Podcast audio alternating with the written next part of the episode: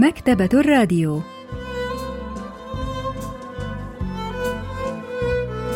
أهلا وسهلا بكم في حلقة جديدة من البرنامج الأسبوعي مكتبة الراديو الذي نستعرض من خلاله كتابا جديدا كل أسبوع.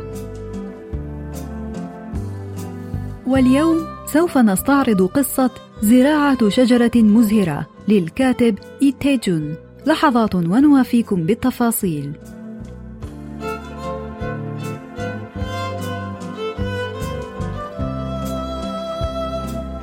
توقفي عن النظر إلى الماضي يجب أن نواصل المسير عندما نستطيع.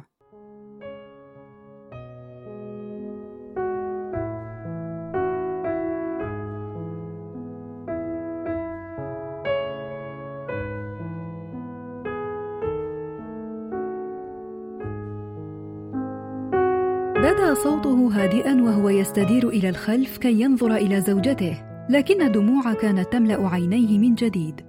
بمجرد أن يعبرا هذا التل لن يضطر إلى رؤية هذه القرية ثانية. مجرد التفكير في الأمر كان يثقلهما. قال الزوج هذا التل. هذا التل لا يبعد سوى كيلومترين عن منزلنا. كان منزلنا هو أول ما يبدو لناظري عندما عبرت هذا التل وأنا أحمل الحطب المقطوع على ظهري. كنت كلما رأيت الدخان يتصاعد من المدخنة من على هذا التل شددت حزامي ونصبت ظهري. كنت أستطيع أن أرى حتى تنورة زوجتي المغسولة التي علقت على السور تحت أشعة الشمس لتجف. لكن هذه هي المرة الأخيرة التي أستطيع فيها رؤية هذا المنزل من على هذا التل.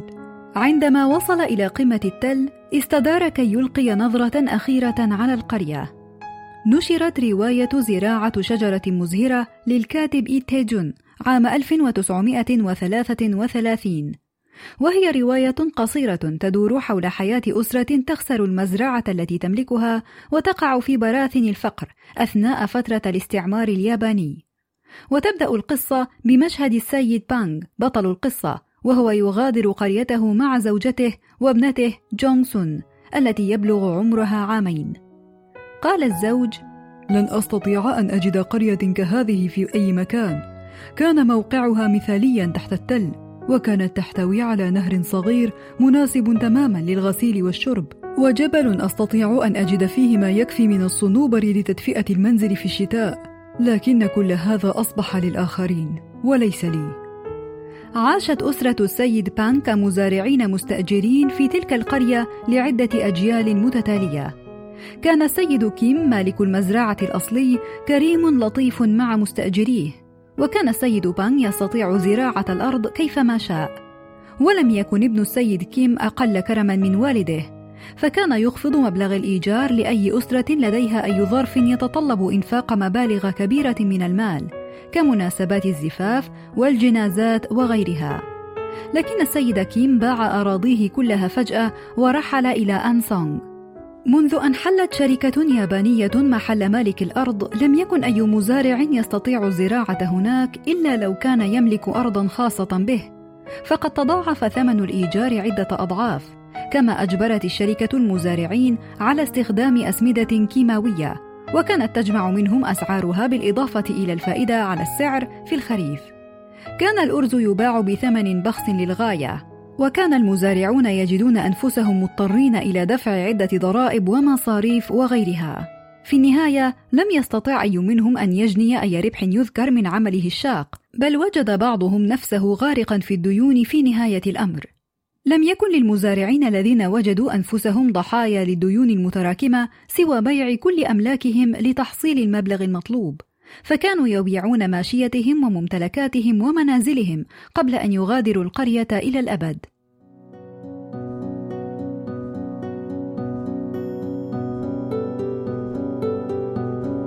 كان مكتب المقاطعة قلقا من هذه التطورات الأخيرة. لطالما كانت هذه القرية مثالا يحتذى به أما الآن فقد بدأت تتحول إلى قرية للأشباح. كان يجب أن يفعل المكتب شيئا للتصرف في هذه المشكلة ولذلك وهبت الحكومة المزارعين 200 شجرة من أشجار الكرز. كان نصيب كل منزل شجرتين من أشجار الكرز، وقد زرع بعضها على طول الطرقات وفوق التل. ظن مسؤول مكتب المقاطعة أنه عندما تزهر هذه الأشجار فإن حتى هؤلاء المزارعين الجاهلين سيزداد حبهم لقريتهم فيصرف النظر عن هجرها.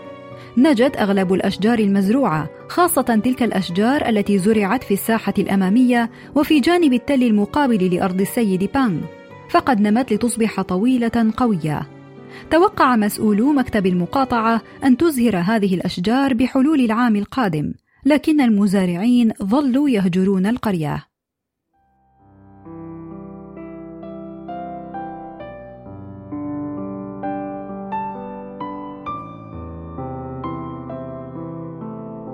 في البداية لم يرد السيد بانغ أن ينتقل إلى قرية أخرى.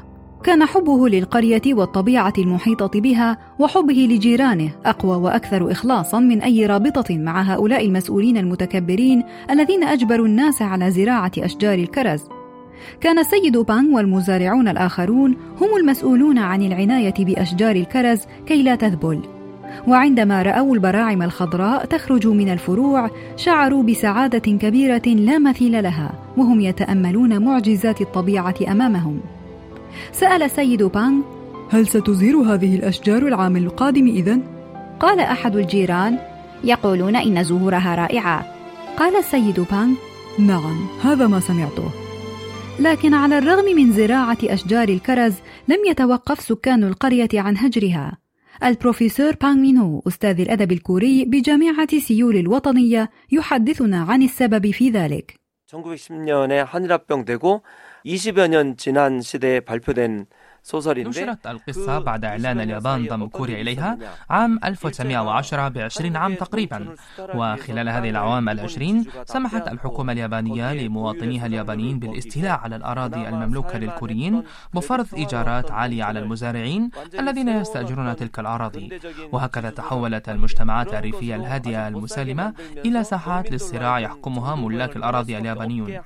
ولذلك إضطر المزارعون الكوريون الذين تعرضوا للظلم والإضطراب الاضطهاد إلى مغادرة قراهم كما أن أشجار الكرز وأزهارها التي تعرف باسم ساكورا هي الزهرة الوطنية لليابان وهي رمز للفضائح والجرائم التي ارتكبها الاستعمار الياباني. ورغم الظلم والعنف الذي مارسته حكومة الاستعمار الياباني فقد أجبرت المواطنين الكوريين على زراعة أشجار الكرز للاستمتاع بأزهارها. والكاتب لي تي جون في هذه القصة ينتقد الأسلوب الذي لجأت إليه حكومة الاستعمار الياباني لمواجهة مشكلة التناقص المستمر في أعداد سكان القرى. كانت أسرة السيد بانغ هي ثاني أسرة تغادر القرية ذلك الشتاء.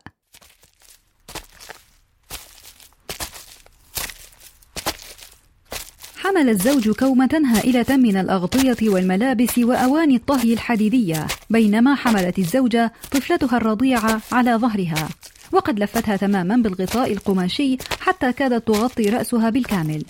بينما حملت بإحدى يديها زجاجة من الزيت. قفزوا فوق الخندق وساروا عبر الحقول هربا من القرية. لم يتبادل الزوجان أي كلمة أثناء فرارهما من القرية وبحلول وقت الغداء وصلوا إلى الشارع الرئيسي الذاهب إلى سيول. كانت الرياح باردة قوية فقد كان انقلاب الشمس الشتوي على الأبواب.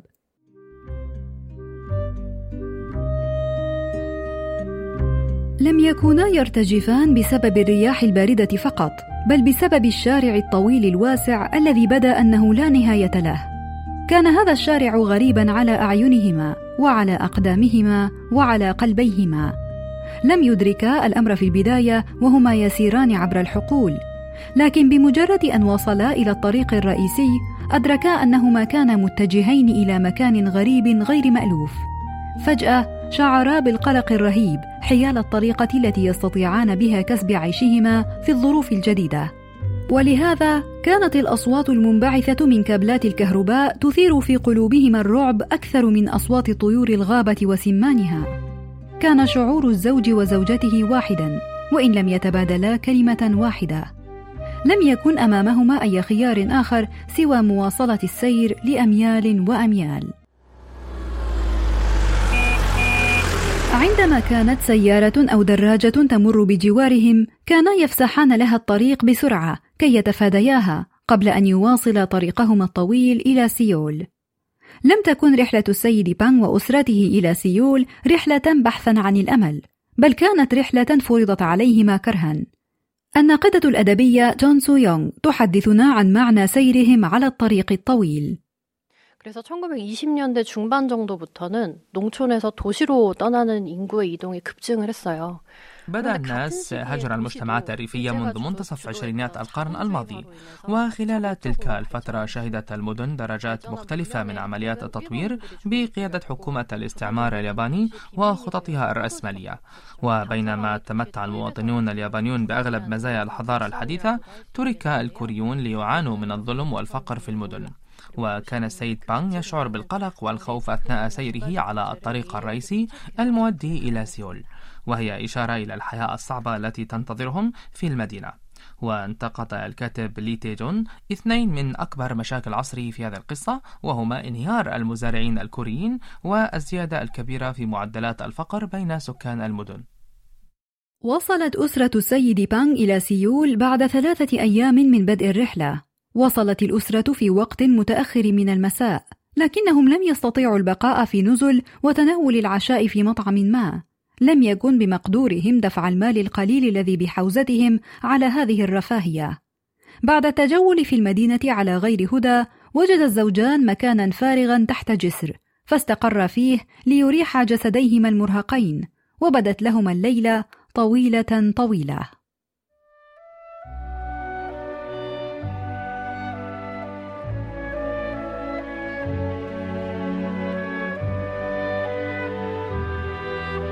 ذهب السيد بانغ ليبحث عن عمل.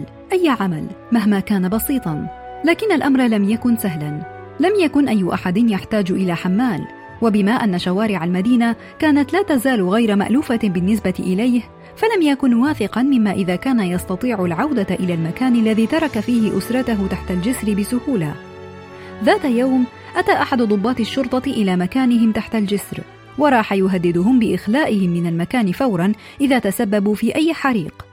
لكن لحسن الحظ أو ربما لسوء الحظ لم يكن لديهم أي طعام يمكنهم طبخه في ذلك اليوم. قالت الزوجة ماذا سنفعل؟ وكان رد الزوج اللعنه لم يستطع السيد بانغ النوم طوال الليل إذ عذبته مخاوفه وقلقه ولم يتغلب عليه النوم أخيرا إلا في الصباح الباكر. أشفقت زوجته عليه حين رأت وجهه المهموم.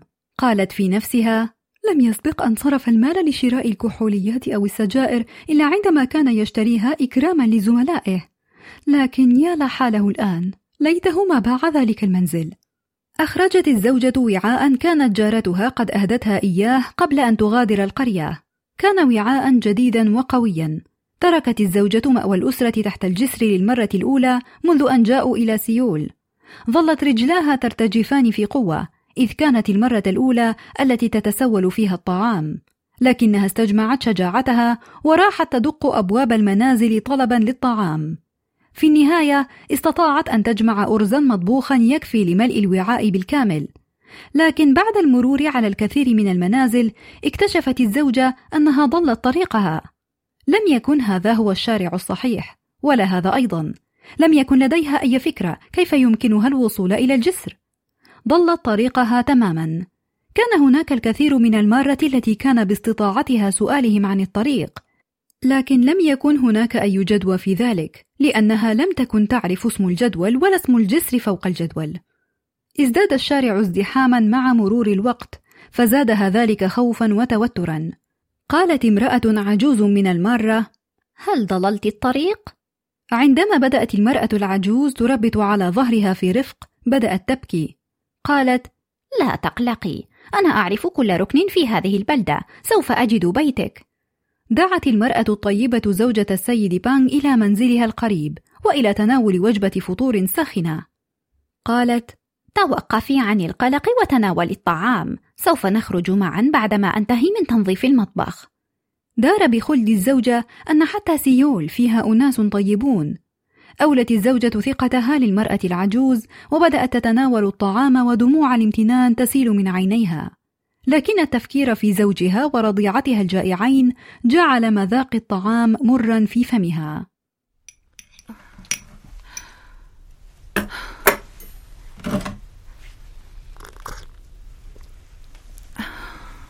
شربت القليل من ماء الأرز قبل أن تتبع المرأة العجوز إلى الشارع.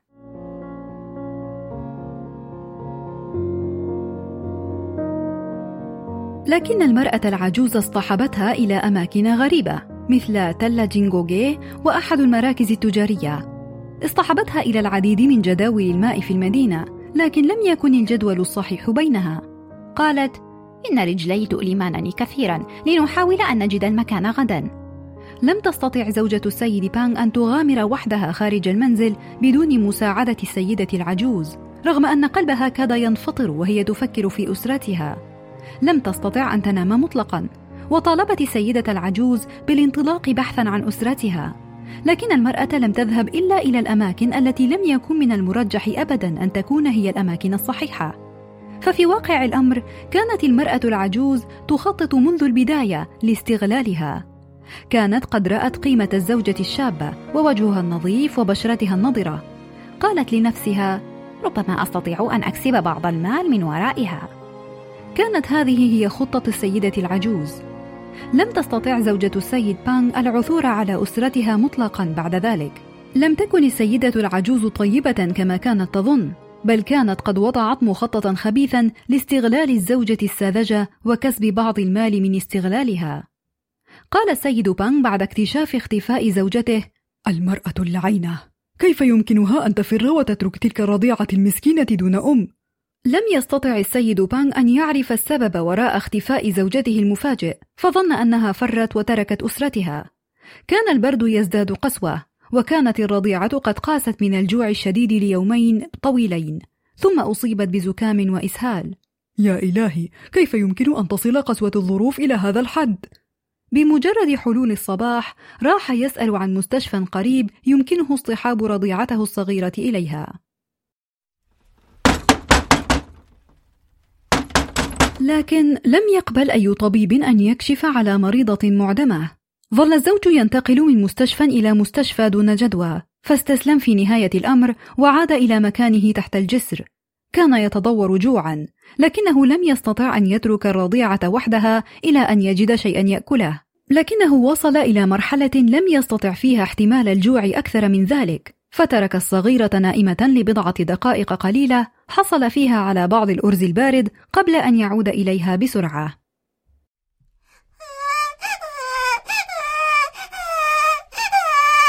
كانت الصغيرة مستيقظة وكانت تبكي. قال متألما: أتمنى أن تموت زوجتي المرأة اللعينة لنرى كيف ستعيشين بعد التخلي عن هذه الطفلة المسكينة. راح السيد بانغ يلوم زوجته ويوبخ صورتها الوهمية أمامه بينما تسارعت أنفاس الصغيرة وأصبحت أقصر وأقصر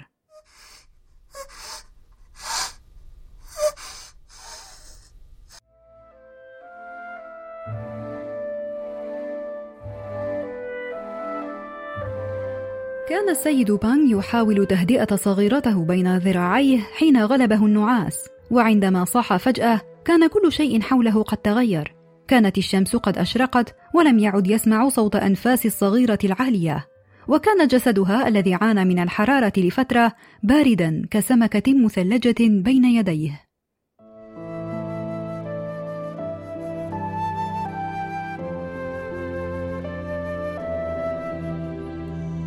جاء الربيع. رحل الشتاء الذي عذب السيد بانغ وجاء الربيع الذي زاد من أحزانه. كانت زهور الأضالية تتمايل كشابات رشيقات كلما مرت سيارة أو عربة ترام كهربائية بجوارها.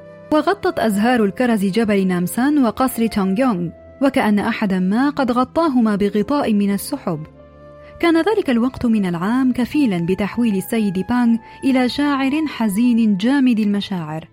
عاجز حتى عن التفكير في قريته أو ابنته أو حتى زوجته. بعدما فقد السيد بانغ زوجته وابنته في تلك المدينة الغريبة لم يعد للسيد بانغ أي رغبة أو أي فرصة كي يواصل العيش لكنه لم يستطع أن ينهي حياته بنفسه ولذلك قضى أيامه يعمل كحمال من أفقر سكان المدينة.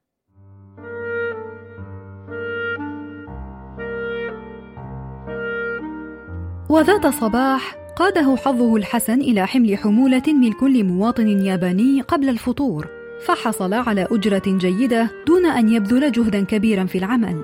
بينما كان يبحث عن حانة يدخلها رأى أشجار الكرز التي تزينها الأزهار الفاتنة في ساحة إحدى المنازل اليابانية.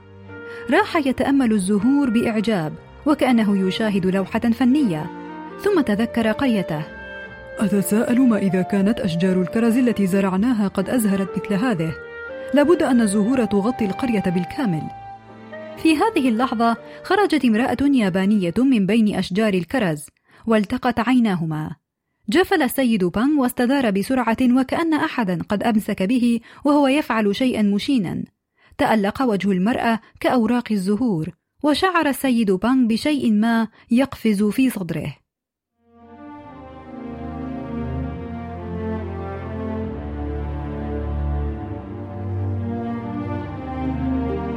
ذهب إلى مطعمه المفضل ليتناول بعض الشراب مع الحساء الحار.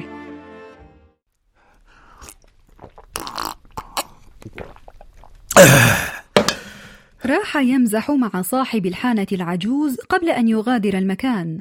كان العالم يبدو حزينا إذا شعر بالحزن وكان يبدو سعيدا إذا شعر بالسعادة. لكنه كلما أفاق من أثر الكحول بدا له العالم حزينا إلى حد غير محتمل. اللعنة على العالم. أراد السيد بانغ أن يذهب إلى أي مكان وأن يجهش بالبكاء. بعدما فقد السيد بانغ كل شيء عاش حياة تفتقد إلى أي معنى ثم رأى أشجار الكرز التي تشبه الشجيرات التي كان قد زرعها من قبل في قريته القديمة وهو ما أعاد له ذكريات حياته القديمة وأسرته التي فقدها مما جعله ينهار عاطفيا. الناقدة الأدبية جون سو يونغ تشرح لنا مغزى المشهد الأخير 주인공이 꽃나무를 자기 손으로 심어 놓고도 그 꽃조차 볼 수 없는 아주 아이러니컬한 상황 안에 놓여 있는데요.